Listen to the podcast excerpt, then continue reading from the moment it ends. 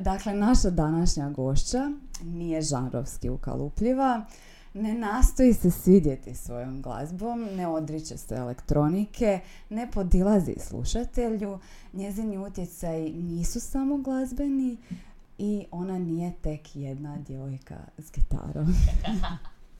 Kakva stilska figura. da, da. dakle, da, naša današnja gošća je Sara Renar. Sara, dobro nam došla u podcast Slobodnim stilom. Hvala na pozivu. Pa evo, počet ćemo sa tvojim projektom koji si radila sa Marijom Dejanović, našom suvremenom pjesnikinjom, a koji ste nazvali u privremenom smještaju kod ljudi.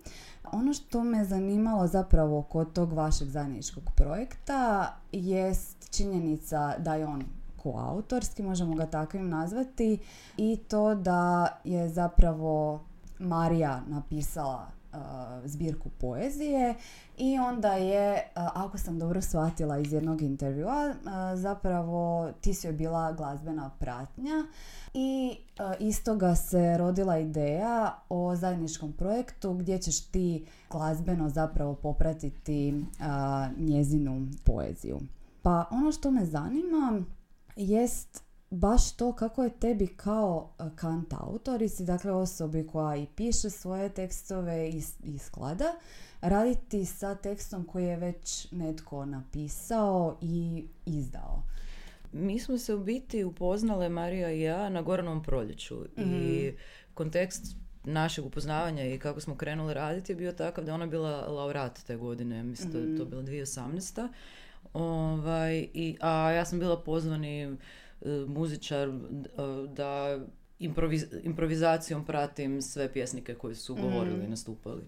I meni je to bilo ono, možda jedno od, ono, jedno od top ono, pet najznačajnijih ovoga, iskustva u životu da gdje sam jako brzo puno toga naučila mm jer sam bila malo bačena u vatru i di si ad hoc trebao naći ključ da različitim poetikama pristupiš ono, u trenutku i sad to, i, ono, meni to bilo jako zanimljivo i onda naravno da nek, nekad se poklopi da su sjajna rješenja, nekad malo manje, ali je mhm. cijeli proces bio jako zabavan i meni pjesnicima.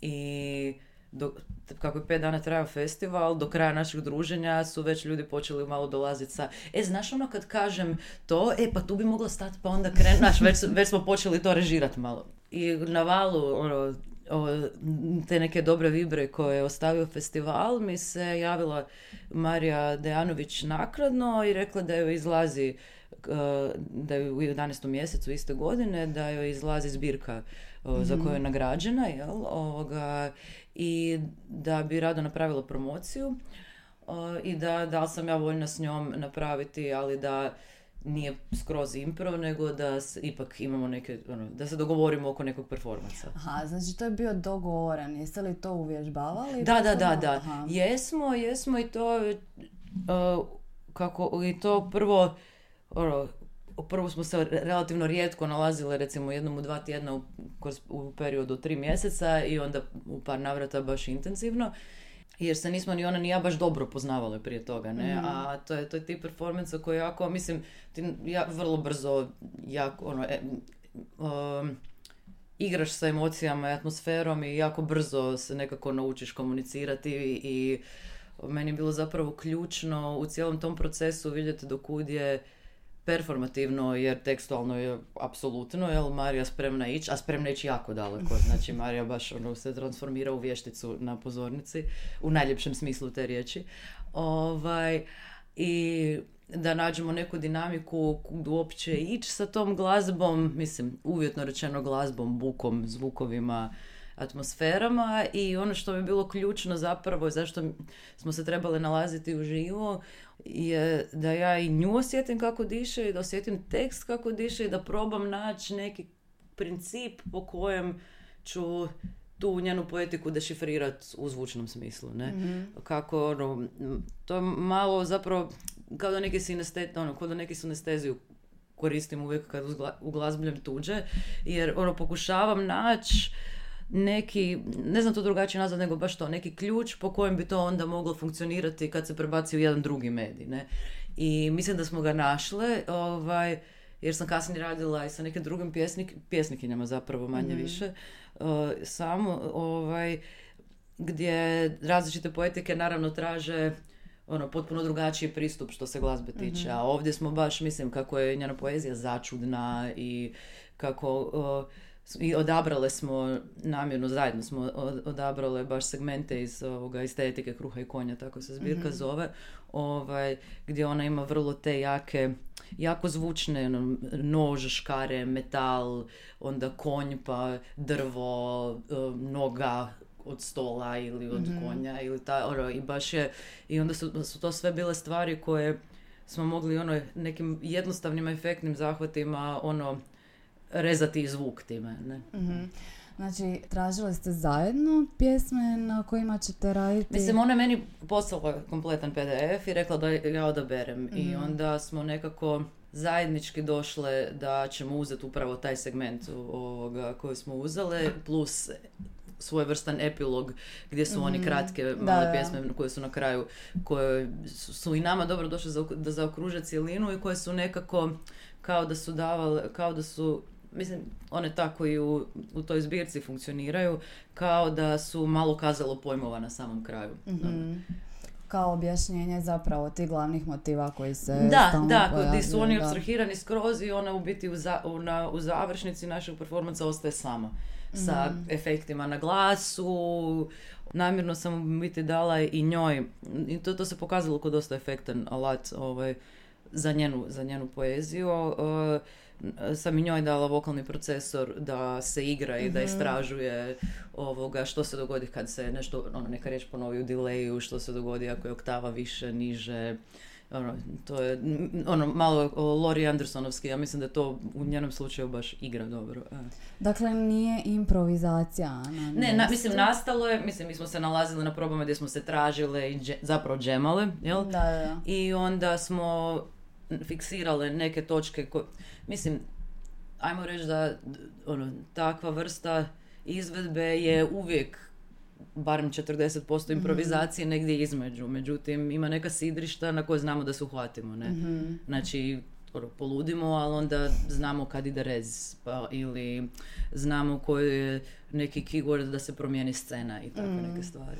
A, htjela sam te pitati vezano uz zvučne motive koje spominješ. Što je ono što ti pronalaziš e, zvučno u poeziji koju čitaš, ne mora samo biti kod e, poezije Marije Deja- Dejanović, nego općenito. Jesu li to zvučni glasovi ili, ili baš to motivi? Znači, kada čitaš, što ti se ozvučuje? Pa, ja mislim da to jako visi o samoj poetici teksta, o, o stilu. Mislim, ja ću tu vjerojatno govoriti terminološki potpuno krive stvari, pa me samo slobodno ispravljate, jer, v- v- kažem, Nema ispravljanja. Mislim, ne, ono, osim što sam tehničke naobrazbe, ono, mislim, bavim se tekstom, ali jako intuitivno pristupam istom. Stvarno visi, mislim, sad kad smo već na primjeru Marije, kod nje, kod, kod nje su jasni pojmovi i jasne same riječi, jel, ali te riječi su u sebi zvučne i onda smo tu ovoga, ono, to što je škripalo smo onda još namjerno kao potencirale. U nekim drugim, na primjer, radila sam sa jednom sjajnom crnogorskom pjesnikinjom, Barbara Delać se zove, i u Berlinu smo radile kad je ona bila na stipendiji. Ona pak ima jako i, e, jako ono, storytelling proces u svojoj poeziji i oslikava neke urbane situacije, neke socijalne situacije. Mislim, taj njen tekst teče, ali teče, e, teče tako da ja ono, imam zapravo više nekad osjećaj da je to narativ prozni i onda tu idem više na oslikavanje situacije koje, koje mi proizlazi iz kako da kažem, smis, ono, iz smisla ovoga, onog što čujem više nužno nego u zvučnosti. E, iako ono sjajno to onda prekine i taman kad misliš da čitaš na jedan način te prebaci u drugi, ali kažem, mislim da je jako bitno mm, probat maksimalno i to ja mislim maksimalno intuitivno zapravo osjetiti na koji način tome pristupiti. Nema, ne bi rekla da ima da ima je, ono, ne, one size fits all, nema Mhm. e, rješenja, jel? Jasno, E, e, da. e. Znači svakom tekstu pristupaš na njegov poseban Pokušavam način. naći što taj tekst je, da, Mhm. da. A, I kada stvaraš a, takav nekakav projekt, projekt kao što si sa Marijom, ali i sa drugim a, glazbenicima, kako onda ti i um, taj autor ili autorica poezije shvaćate nastali produkt? Ajmo Aha, a, a, nazvati. mislim, to je, uvijek, e, to je uvijek zajedničko dijete u tom smislu, jer pogotovo ako, mislim, ako govorimo o izvedbi, Da. E, a izvedba je, mislim, ja vjerujem, kako sam, kako je moja pozicija takva da sam uvijek sa obje strane pozornice Mhm. u tom smislu, ne, ja sam i svoj režiser i glumac, ne, ja sam i pisac i Naravno. ono, i, i, i dramaturg i, i onaj koji je na sceni. Ovaj, što u pjesništvu i, ovoga, naravno, nužno ne mora biti tako.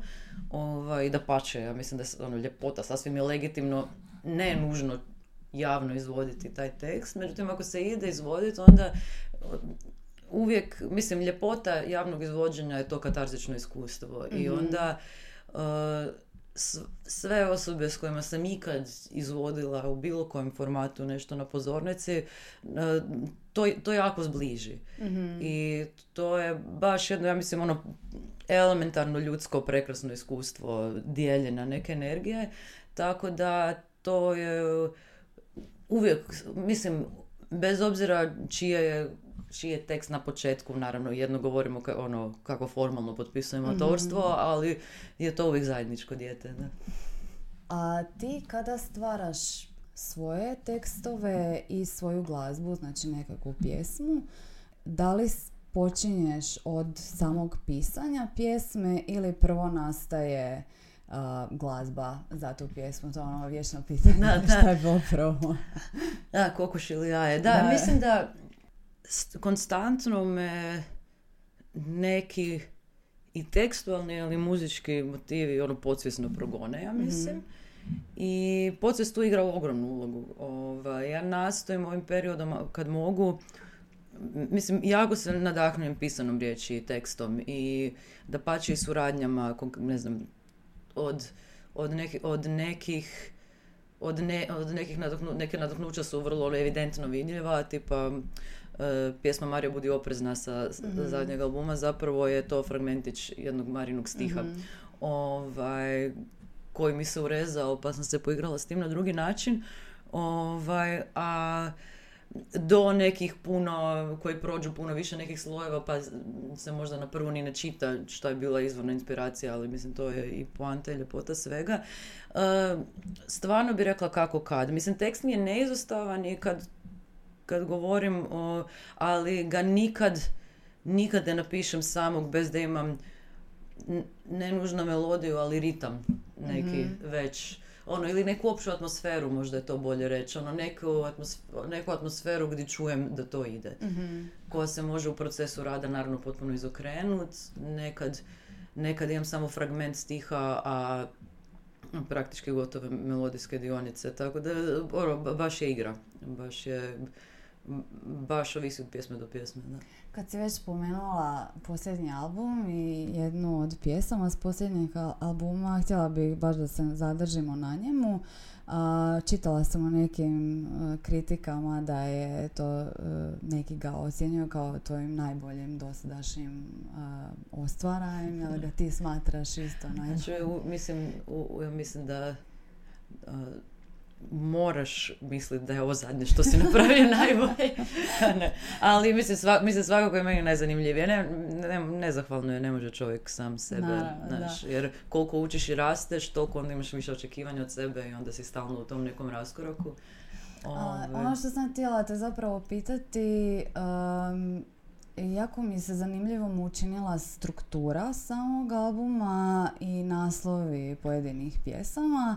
A, I drago mi je što si spomenula nekakve a, dramske ili dramaturške dijelove, jer mi se čini da si i uz poeziju pod velikim utjecajem same dramske strukture. Da, da, apsolutno. A, pa evo, za početak imaš u jednoj od uh, ovih pjesama sa zadnjeg albuma, Medea, kao jedan od poznatih antičkih tragičnih junaka, odnosno junakinja i opet jel, epilog kao i u ovom projektu jel, sa Marijom, znači ono što se odvija na, na kraju i zapravo je sam album posložen kao nekakva drama. Jel. Pa me zanima za početak jesi li svjesna toga, jesi li svjesno tako strukturirala album ili je to potpuno nesvjesno? Ne, mislim, biranje redoslijeda pjesama na albumu zapravo nikad nije slučajno i nasmično. Ne, ovaj, nisam, e, nisam svjesno išla možda da sad odgovaram ono kao da imamo sad tri čina i mhm. zatvaranje, ali svakako pratim neku ono crtu uvoda, rasta napetosti i razrješenja i mislim za epilog mi se i ne samo radi naslova činilo da to mora, to je svakako pjesma koja nešto zaključuje. mm Ovaj, bile su dva izbora koje, s kojom pjesmom bi se mogao otvoriti pa, sam, pa smo otvorili sa mhm. Hanom ovaj, odmah sam znala da sredina mora biti takva kakva je mhm. tako da, tako da to je što se mislim i tu je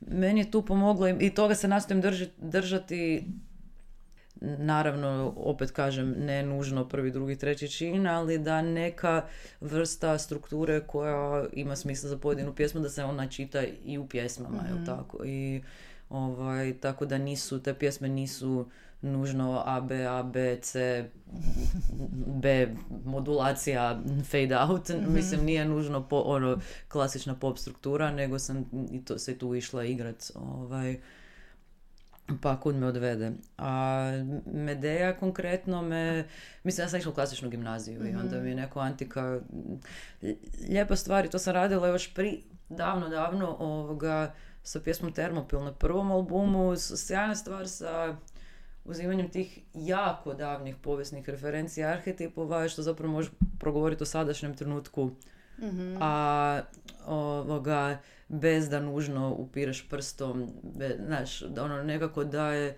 ne, nekako te jako oslobađa da govoriš o nekoj esenciji biti, mm ovaj, a da se ne zamaraš sa, sa, nekim, sa nekim detaljima koji bi možda odvukli pažnju. Jel? Pa, I kad već koristiš takve antičke likove, tragične, je li onda poanta u pjesmama zapravo održati tu njihovu ulogu, jel, tragične junakinje ili ih na neki drugačiji način, ako ih već smještaš u našu stvarnost, želiš prikazati, možda obezvrijediti?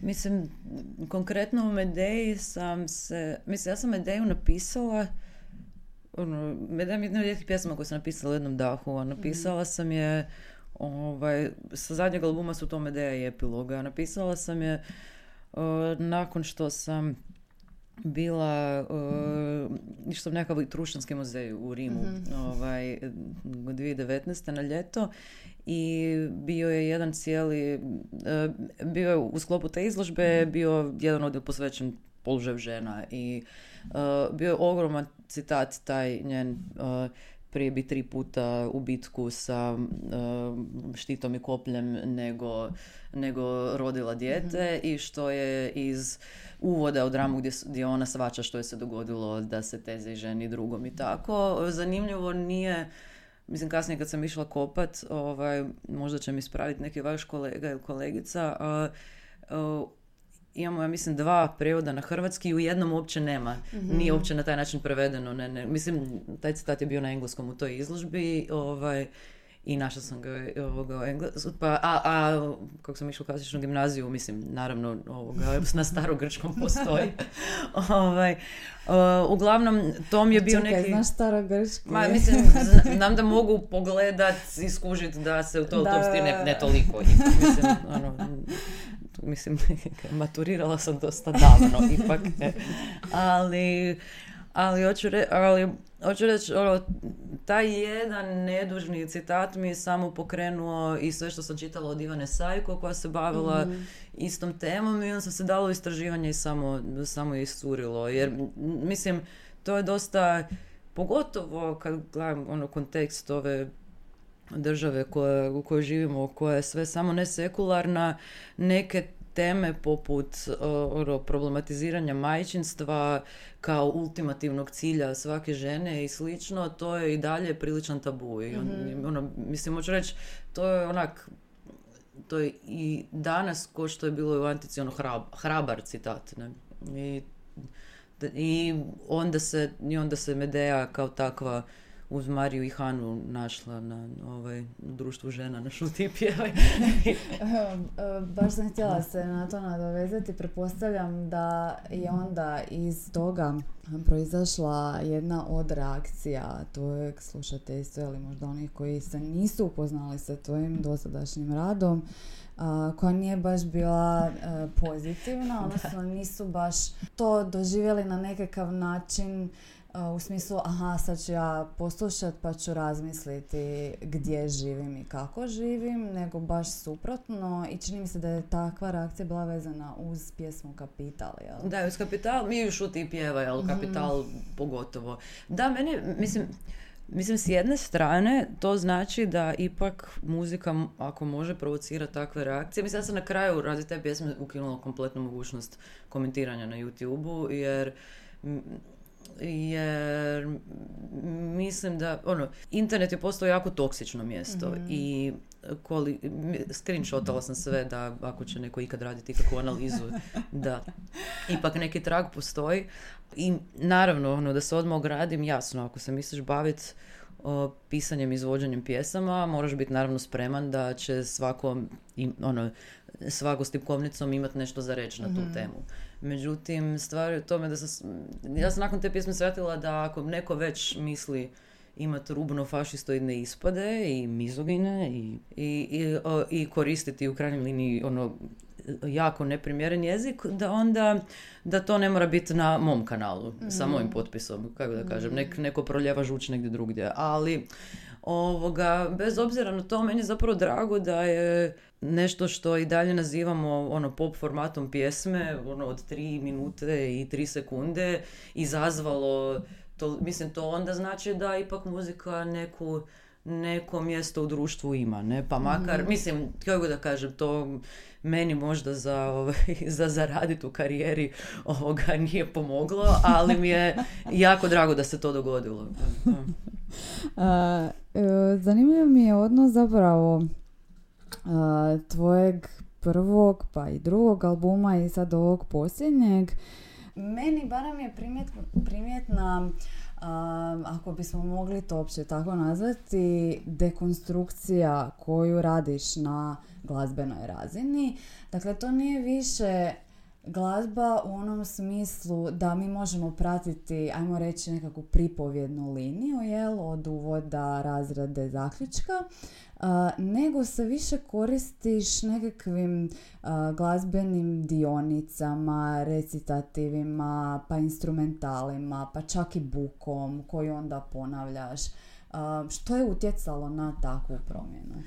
Pa, mislim da sam se ohrabrila zapravo, da ono s vremenom učiš i postaješ sigurniji od, u sebe, sigurnije u sebe i da naprosto ono, sam on, istražujem ono što je meni zanimljivo. Mhm. I meni, mislim, jako mi je drago između ostalog da gostujem ovdje, zato jer zapravo nema, nema puno nekih kanala gdje možeš, možeš na ovoj razini ono, kritički razgovarati o svom radu, o, o, tekstu, o glazbi, jer mislim mi patimo, mislim mi patimo kod društvo jako puno. Hrvatska ima užasno puno glazbenih portala i ovaj i nazovi kritike, to je zapravo sve u čast izuzecima jako, jako površna razina. Mhm. I ja, ja mislim da je pop kultura u širem smislu, ali glazba koja, mislim, ovo nije ni jazz ni klasika, nego ipak mm govorimo o nekoj pop glazbi, užasno moćan alat ovaj, koji prevazilazi ono što nam sad pogotovo streaming servisi pokušavaju nuditi kao ono isključivo pozadinska chill, relax, feel good muzika, mislim, mm da, mislim da ona može biti puno više. mm Mislim da je super, da je i plesna i o, to je sve sasvim legitimno, ali mislim da je to ono jedan područje gdje baš možeš dati piknuti još neka značenja, uvaliti. Mislim, ljubavna pjesma može biti vrlo subverzivna, to ja mislim. Mhm. I kada se koristiš recimo takvim glazbenim dionicama u pjesmi, jesu li one inspirirane, sad me to podsjeća na isto tvoju jednu izjavu, jesu li one inspirirane literaturom koju čitaš? Meni recimo na pamet pada to su opet sad moje jel, nekakva učitavanja u tvoje Neka, neka, zato su one, mislim, pjesma bez tuđih učitavanja, mislim. Ali prvo, uh, posjeća me na, definitivno na distopije, distopijsku atmosferu, pa sam onda pronašla da je jedna od posljednjih knjiga koju si čitala uh, knjiga Borislava Pekića Besnilo, a druga stvar, pogotovo u Medeji, sad ne znam, opet to su moji dojmovi, jako me posjeća na jedan od posljednjih albuma Depeche Mode.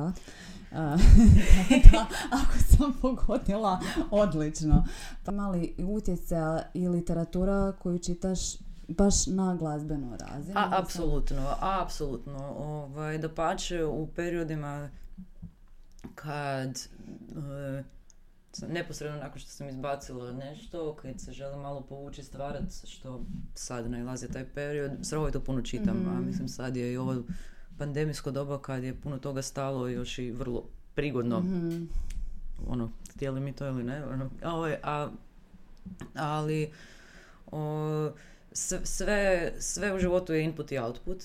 Apsolutno ne vjerujem u taj mit da ti sad stvaraš ni iz čega. Znači, apsolutno sve, ono, ljude s kojima razgovaraš, hranu koju jedeš, sve, sve, sve utječe. Sad ne mislim da tu treba nužno zagovarati neki asketizam, nego samo biti svjesan toga da, ono, da li ti gledao reality showove i neki trash ili da li čitao nešto ono, pod znacima navodnika pametnije, sve, sve, sve, to utječe u konačnici na neki mm. tvoj izraz. Tako da da, da o, o, na dobrom si tragu, s tim što bi samo dodala još jednu stvar, a to je, mislim, većinu pjesama, zapravo sve, da, pjesme sa Šuti pjevale sam ja zapravo napisala finalizirala tekstualno prije nego što se pandemija dogodila. I mm više puta onda sam naletila, mislim, jako cijenim Nikega i čitam o, Red Hand Files o, mm newsletter ovaj, gdje on odgovara na pismo čitatelja i pogledala sam sve što sam mogla od intervjua, predavanja i slično. I, ovaj, e, jer, i, I on kaže u jednom trenutku da su mu pjesme zapravo koliko god one reflektiraju ovo što smo sad ja pričala, sva iskustva prethodna, mm zapravo se jako često pokazuju proročanske. I, za, oro, i mislim, što se, ja se šuti pjeva i nisam baš mislila da na to, e, ali, e, da, ali hoću reći, ovaj, tako da, ali mislim da to ima više veze sa time da nekako ono s čim se hraniš u, ono, i u duhovnom smislu i šta prizivaš da se to onda nekako, ne, e, ovaj, tako da, tako, tako da, da, ponavljam, neke, stvar, neke, neki citati su svjesni namjerni, a neki su vrlo, ono, vrlo nenamjerni i slučajni. zanimljivo mi je jedan od posljednjih, posljednja tvoja objava zapravo vezana uz poziv drugim glazbenicima, umjetnicima za remiksiranje tvojih pjesama na posljednjem albumu. meni se to učinilo kao još jedan oblik performativnosti koju potiče tvoja glazba. Je, je li to isto jedno od tvojih nastojanja? Da, da, mislim, meni, je, e, meni su remiksovi strahoviti jako draga stvar. Jer uh, sad imamo alat da stvarno možeš ako imaš sreće, a mislim, ono, izdavač je pristo na tu moju suludu ideju. Ja mislim da u Croatia Records nikad neko nije došao sa time. Ovaj, pa i oni malo gledaju što će se dogoditi. Mada je to uobičajena praksa u svijetu. Nisam se ja prva sjetila ovaj, da, da dam trake otvorenim pozivom na remix. Ovaj, meni su se nakon albuma Jesen mm ja, razni DJ-evi, producenti i producentice javljale sa a jesi tada prije... počela raditi, oprosti, sa Insolite? Uh, da, aha. i sa Peternelom. Ja. Aha, da, da, s Peternelom sam počela, Peternelom sam počela raditi, sad ću ti reći, ja mislim 2017. Mm-hmm. ili krajem 2016. mi smo se upoznali jer je on vodio program u klubu Vinil i on je jako puno surađivao sa teatrom ovaj, i imao radiofonijske projekte e, i onda sam ja na par tih radiofonijskih projekata sudjelovala i u principu ono, to me uvelo u svijet, ono, to me uvelo biti jako u svijet radija i radiofonije, pa u što je u konačnici rezultiralo s albumom gdje povlašiš crtu Mhm. za treći program Hrvatskog radija. Jel? Mislim, urednice su me na kraju pozvale, pa je to baš bilo lijepo. E, a, ali hoću reći, mislim, to je izlet u, mislim, izlet, e, trajna ljubav sa ovoga, sa radiofonijom i radijom dramom i svim ovoga, ono, e, nema vida, jel, sve što govorim ovdje će slušatelji samo slušati. A, ali što sam htjela reći, da, da, za remikse. Uh, remiksevi su super stvar jer ti je to, ba- to je baš interaktivno. Mislim, to ono, a, ako si otvorena, ja stvarno ne, ne smatram svoje aranžmane ono, svetim kravama, ovaj, onda možeš naći ono, sjajna, neočekivana nova čitanja. Ono, Od toga da neka pjesma koja je jako nekonvencionalna odjednom postane ono, plesni haus do obrnutog, do nečega što je vrlo pop postane dekonstruirano. Da pače neki od tih remixeva su se pokazali jako popularnima, što mi je drago. Da, da. Ovaj, e, evo, sad kad sam dolazila ovdje mi je stigao mail, znači od trenutka poziva ovog otvorenog za Medeju, koji je bio kad pred par dana, ovo mi je treći remix koji je stigao u inbox, tako da baš je veliki odaziv, mislim, mene je to baš ugodno iznenadilo. Je, htjela sam zapravo da se vratimo E, na, se. na knji- književnost. Jedan od e, zanimljivih videa koje sam pogledala pripremajući se za ovaj razgovor je e, zapravo pratnja koju si radila, glazbena pratnja koju si radila vezano uz dane, ili je to bio festival e, Tina Ujevića, pa sam vidjela da si za Krležine dane Mhm. isto radila. Um, pretpostavljam da su te zvali. A, kako u tim projektima sudjeluješ? Kako se pripremaš za, za te interpretacije? Sve, sve te suradnje koje se navale su u biti sa teatrom poezije, odnosno sa Goranom Matovićem glumcem. E, on me, ja mislim da to već sad već ima isto jedno sedam godina, da sam prvi put nastupala na festivalu koji radi Zagreb, grad poezije, koji okuplja glumce, pjesnike, kantautore koji interpretiraju na različite načine neka ono kapitalna djela o, hrvatske ili ajmo reći regionalne poezije. Ovaj, I ta suradnja je prerasla uh, prerasla, ono, ta, ta povremena suradnja je zapravo prerasla u stalnu suradnju. Ja sam 2015. radi manifestacije sjećanja na Tina u glazbila Noturno i bila toliko zadovoljna o, tom interpretacijom da sam na kraju uvrstila na album Tišina. Ovaj, jer se taman i tematski i atmosferski ovaj, uklopio kao pjesma. E, zat- uspjela sam uhvatiti i surađivati na tim Zag- na Zagreb grad poezije i na sjećanje na Tina. Stalni sudionik je bio i Arsen Dedić. I onda kada je Arsen preminuo, je Goran Matović e, me pozvao, naime on, e, Goran i Arsen su od 70-ih izvodili jedan e, kako bi se to nazvalo, ono, pjesnički teatar, o, i predstavu zvanu Sani Ludilo, gdje interpretiraju, gdje oni interpretiraju sti, stihove Tina Ujevića i tekstove i pisma i tako i Goran me je pozvao sa ono stvarno velikim zadatkom da, da dođem na Arsenovo mjesto. Mi smo ono, kroz godine, kroz godine naše suradnje i naši neku poetiku i zajednički jezik i, i meni je jako drago jer mislim kad govorimo o Goranu on stvarno on ono, zapravo cijelu, cijelu karijeru je posvetio interpretaciji tih ono, naših velikana i e, mislim da smo uboli i sad, sad čekamo zapravo rezultate nekog natječaja da taj projekt dovedemo i produkcijski na jedan veći nivo sa rasvjetom, jeli, pozornicom, kazalištem i tako, da. Ovaj, e, mislim da, ono, prvo ja sam užasno zahvalna što ima toliko povjerenja Mhm. i mislim da je jako zanimljiv spoj, zato jer s jedne strane je tu Goran Matović koji za, na jedan vrlo, a zapravo klasičan način izvodi taj tekst, jel, sa savršenom dikcijom, savr- a, a s druge strane, obzirom da je ipak godina 2021. druga, treća, jel, a, e, i da smo ušli u 21. stoljeće, ja sam tu sa, glazbenom, sa glazbom koja daje jedno novo čitanje, ono, ono, jedan suvremeni edge i pritom sam žena na pozornici. I mislim da je, ono, mi smo ovo ljeto premjerno izveli zapravo Sani Ludilo u Imotskom i Vrgorcu. Imali smo još par manjih izvedbi tokom jeseni i ja se nadam, evo stvarno, da će, da će nam se dati šansa da dovedemo tu predstavu na ono, zvučno i vizualno na nivo koje ona zaslužuje. A, Bili, taj projekt, a ne znam, ne smiješ pričati? Smijem, smijem kako nema, da.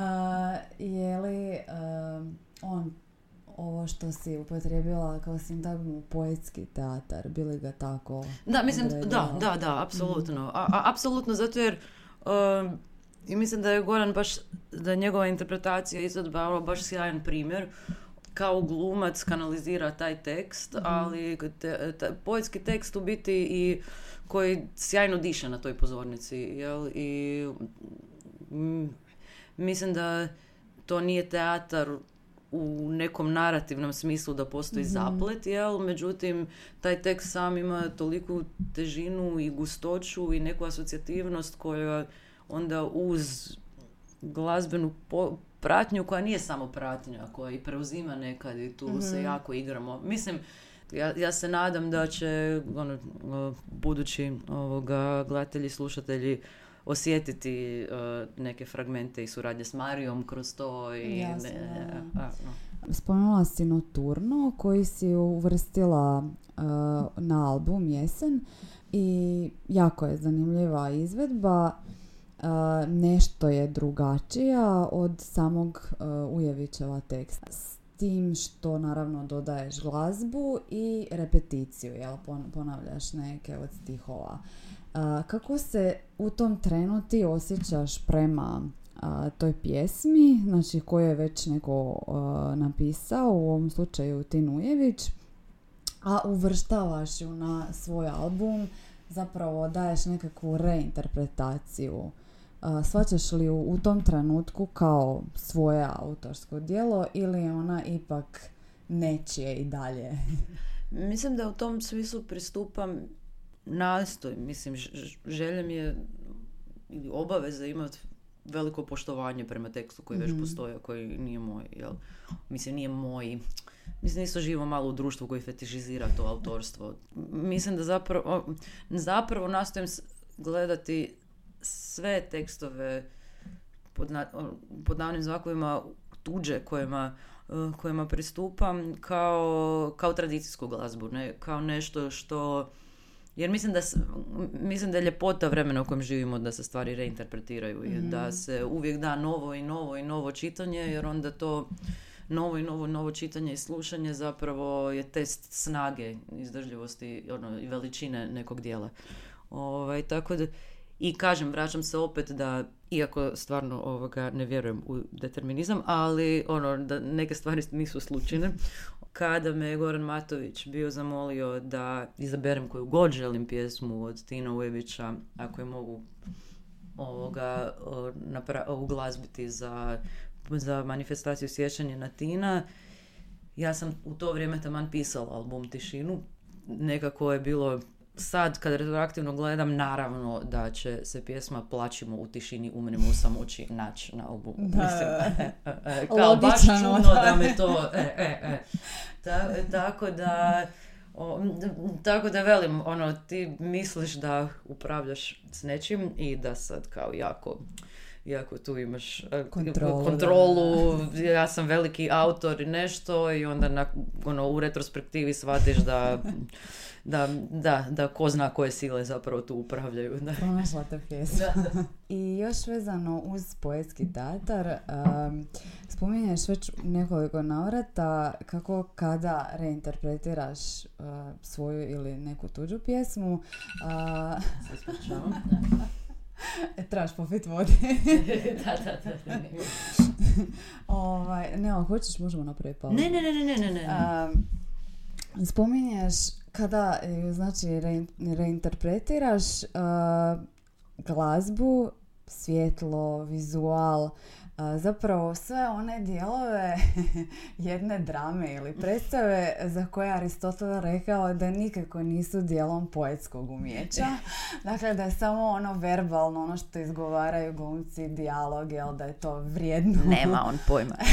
Kad ona... Dakle, uh, bili se mogla ikada samo izraziti uh, umjetnički glazbom, svjetlom, nekim vizualom, bez riječi ili, ili ih svačaš uvijek kao nekakvu pra, pratnju riječima uh, ili možda jednako vrijednim modusom? Mislim, kako od početka uvijek radim integralno, napravila sam par instrumentala u životu, tako da mislim instru, instrumentalno se usudim, ali da se obrnuto zapravo pitanje. Uh, imam ogromnu strah u poštovanju prema tekstu i za sad se još nisam usudila pisati nešto što nije eseističkog oblika. Mm-hmm. Ovaj, a da je goloslovo na papiru. Mm-hmm. Tu baš im osjećam veliko strahopoštovanje. O, ali ko zna, mislim, možda, možda probijem tu barijeru u nekom trenutku u krajnjoj liniji ko što mi je trebalo jako puno da se oslobodim uopće glazbeno izražavati, mislim, ja na obrazbu arhitektonsku mm. i koliko god je to apsolutno a, a, mislim, a, apsolutno mi je ono, otvor, o, projektiranje usporedivo sa režijom, usporedivo sa skladanjem i koliko mm god mi je taj jedan način razmišljanja zapravo strahovito pomogao u glazbenom izražavanju, toliko stal, sam dugo, mislim i dan danas, kažem ja nisam dobar instrumentalist, ja, ono, ja sve, sve to radim nekako integralno zajedno, za, zajedno i nastojim ko neki ko neke, ne znam, umjetnice opće prakse, ovaj, to usmjeriti u smislenu cjelinu, ali ako pričamo o nekom ono, majstorstvu, virtuoznosti, nekakve, uh, nekakve instrumentalne izvedbe ili u krajnjoj liniji vokalne, tu stvarno ima, mislim, ono, ima puno većih autoriteta. ali, na, ja to na, ali ne, mislim, hoću reći kao, gledam tu svoju poziciju kao neko ko kanalizira sve te razne aspekte u jednom konceptu i ono i čine jedinstvo. Na, da, da, i ono, nadam se da čini smislenu cjelinu i da, da nekog takne. I obrnuto pitanje, jesi li ikad razmišljala o tome da recimo uh, svoje pjesme objaviš kao knjige, poezije? Pa, mislim u jednom ten... da, s tim što naravno ovaj to je se uvijek, mislim, to je de, dežurn vic sa članovima mog benda, je da kad se kompletan, kompletan tekst moje diskografije je jedna prosječna, dužine prosječne hip-hop pjesme. Znaš, jer, kao, kao gdje povlačiš crtu, kao to je to, dalje, na, na, mislim, Ovaj, međutim, voljela bi svakako i ono što bi voljela i što me užasno intrigira, ovaj, a mislim da u ovaj podcast na pravom mjestu za, za baciti ovoga i tu temu na stol. Uh, užasno me intrigira pitanje jezika mm i pitanje uh, prevo, prevedivosti i neprevedivosti mm uh, poezije i isto tako stiha ono, poetskog teksta u glazbi. I mislim da mi, ono, mi smo tu stvarno u neku ruku u vrlo kompleksnoj u neku ruku inferiornoj, ali ja bi čak više rekla ono vrlo jednoj zanimljivoj i specifičnoj situaciji u smislu da ono, svi moji kolege i ono, mi stvaramo na nekakvom jeziku za koji se zapravo trebamo užasno puno objašnjavati nekom u Mhm. Europi kojim mi to jezikom zapravo stvaramo. A moramo biti svjesni da puno nekih stvari u jeziku koje mi učitamo su nepreve, su Mhm. kulturološki su takve da isto tako su neprevodive bez dodatnog objašnjavanja i naprosto smo mi sudbina uvjetno rečeno manjih jezika koja je kao i u književnosti osje- osjetna jako i u pop kulturi. Jel? I to mi je, mislim, ta pozicija ono, jako, jako interesantna. I kad sam nastupala mm, po znači van regije, van regiona gdje, se svi razumemo, ovaj, sam e, žicala neke poznanike i prijatelje da mi probaju barem prevesti pjesme, ne nužno, ono, ne nužno kao prijevod koji je za objavu, ali da barem neko iz publike otprilike da još jedan ono, kontekst barem da shvati i to se pokazalo kao jako, do, ono, jako dobra stvar za stranu publiku, pa ono, čim će prilike to dozvoliti bi išla u tom smjeru, a u tom, a u tom smislu bi me i zanimalo onda ovaj, možda jednog dana publicirati, ali a, treba još građe prikupiti. Pa onda te očekujemo na jednoj prijevodnoj stilistici. da, da, pa, ajmo preći na stilski potpis. Aha. Uh, to su nam ovih teških sedam pitanja. Mhm. A Nismo imali dugo gosta, moram se podsjetiti s čime započinjemo. Uh, Sara, koja, ili Saro, da. koja je tvoja najdraža stilska figura? Gledaš bilješ? Ne, ne, morala sam, da, da, morala sam se. Mislim, nisam stručna, a ne, naj- naj- definitivno najdrža, i to sam zapamtila iz srednje škole, mi je slavenska antiteza. Ha, Iva i Ana. Zašto slavenska antiteza? Pa znači nit nit, mislim kao i, mislim da nastavno na tome što smo pričali o prevedivosti ili o neprevedivosti, pa ono, o, jako je e, čini mi se da se u samoj upotrebi te stilske figure učitavaju neki kulturološki kodeksi i to mi je zanimljivo. Zato slavenska Da, da, da. Uh, ok, uh, ovo drugo pitanje već smo postavljali piscima prije 5-6 godina. Bio je, bi- bilo je dijelom ankete jezik i fabula. Zapravo se odnosi na uh, novi interpunkcijski znak koji bi predložila. To, to sam baš razmišljala. Ovaj, ja, bi zapra- uh, ja bi zapravo predložila nekad brisanje interpunkcijskog znaka. Ali to je boljka, mislim, to je boljka uh, uh, uh, stila pisanja i pogotovo grafičkog oblikovanja mog fakulteta. Uh, mi, mi, uh, na, a, možda su se sad stvari promijenile, ali tradicionalno na studiju arhitekture nismo poznavali velika slova i vrlo često smo interpunkcije samo micali jer nam je to bolje izgledalo. E pa vidiš, zanimljivo, dobro. Uh, koju pjesmu znaš recitirati na pamet? Dobro, pretpostavljam da će Ujević Noturno, da. Da, Još koja? Em, znala bi igračku vjetrova, a onu koju želim, a i moram naučiti eh, radi predstave je eh, svakidašnja Jadikovka i Bože, ne boj se, nisi sam. Ima i drugih nego ti i dalje moram učiti. E. A, kako pristupaš um, učenju recitiranja a, i samoj izvedbi? Pripremaš li se tu na poseban način?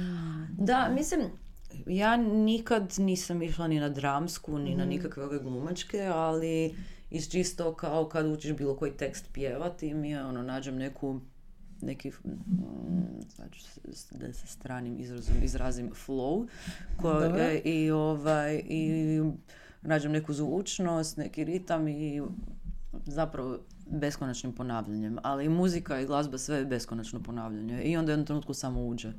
Ono, uđe toliko da, da se probudiš usred noći, znaš. Ne mogu to objasniti, naprosto, naprosto znaš. Daj otkrijem našim studentima koji moraju pripremati recitacije na A, kolegijima. možeš zamisliti ko da pjevaš, ko Ok. da šećeš okolo, igraš se s time, čak i ako fulaš, a dobro, to je pogotovo lijepo, ja mislim, ako više ljudi, ako se u dvoje uči ili priprema, Mhm. jer onda krenete i razgovarati međusobno. Jedan stih, drugi stih, ključna riječ, bam.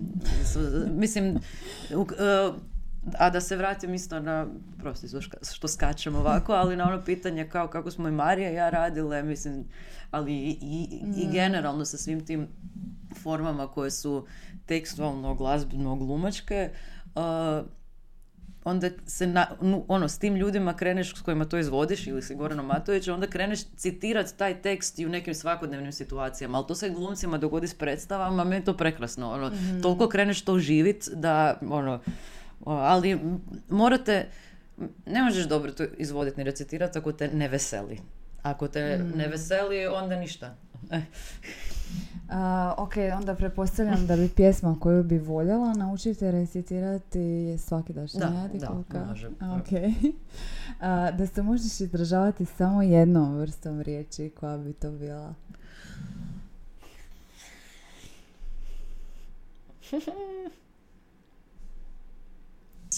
e, pa uzvicima. Ozbiljno. A, e. Se. Znaš, Kao, e, e, e, a, ono, mediteran, Dalmatinsko, dalmatinski, da, da. a, Kao može značiti Sve, sve, e, i ništa. kužiš. ok. Uh, I šesto i sedmo su donekle povezani, zapravo inspirirani jednim istraživanjem koje je napravljeno vezano uz prevodive i neprevodive riječi. Dakle, napravljen je popis riječi koje su neprevodive. Jedna od njih je i e, njemačka riječ Waldeinsamkeit, odnosno usamljenost čovjeka koji boravi u šumi. A, pa za koju ti riječ smatraš da je neprevodiva? Pa kad smo već kod Dalmacije, fjaka, definitivno. Ok. Fjaka. Fja- Fjaka, onda, mislim, ne znam koliko se smijem izražavati tu u podcastu, ali stvarno je neprevodiva zajebancija. Aha. Ono, nema, barem koliko je meni, ja znam engleski i nešto njemačkog, ne- nema te nijansiranosti koja ta riječ ima u sebi. A ovim prijevodima, kada si e, tražila svoje poznanike, prijatelje tvojih pjesama, je li se dogodilo možda da ne uspiju prenijeti Ma, osjećaj? normalno. Mislim, meni je odmah da, da, da, da to malo razjasnim, nije, nisam tražila, mislim, niti imam u krajnjoj liniji, to je rad koji treba pošteno platiti. Da, jel? da, ovaj, da. o, nisam ja tražila da neko to prevede na način, sad izlazi trojezična zbirka koju predstavljamo, ne znam, ovoga, lik i djelo, nego više da neko ko je u publici ima i koji ne zna hrvatski, da ima otprilike kontekstualno usmjerenje. Sad naravno da tu ima, mislim, nekih, nekih učitavanja koje su drugačija ili nisu možda ono što sam ja htjela. Na engleski sam ih ja prevodila i tu sam shvatila ko, koliko problema postoji. Jel? I, ovaj, I mislim, to, znači taj svijet prevođenja je stvarno jedan svijet za sebe. Ovaj, Ja se divim svakome. A, I posljednje je zapravo zadatak da predložiš novu riječ koja bi označavala kakav osjećaj ako je još postoji. Vidim da si pripremljena. Da, uh, znači, uh, kad pada snijeg, to te raznježi, to je rasnježiti se. Baš zgodno, samo da nam padne više taj, taj snijeg, da se rasnježimo.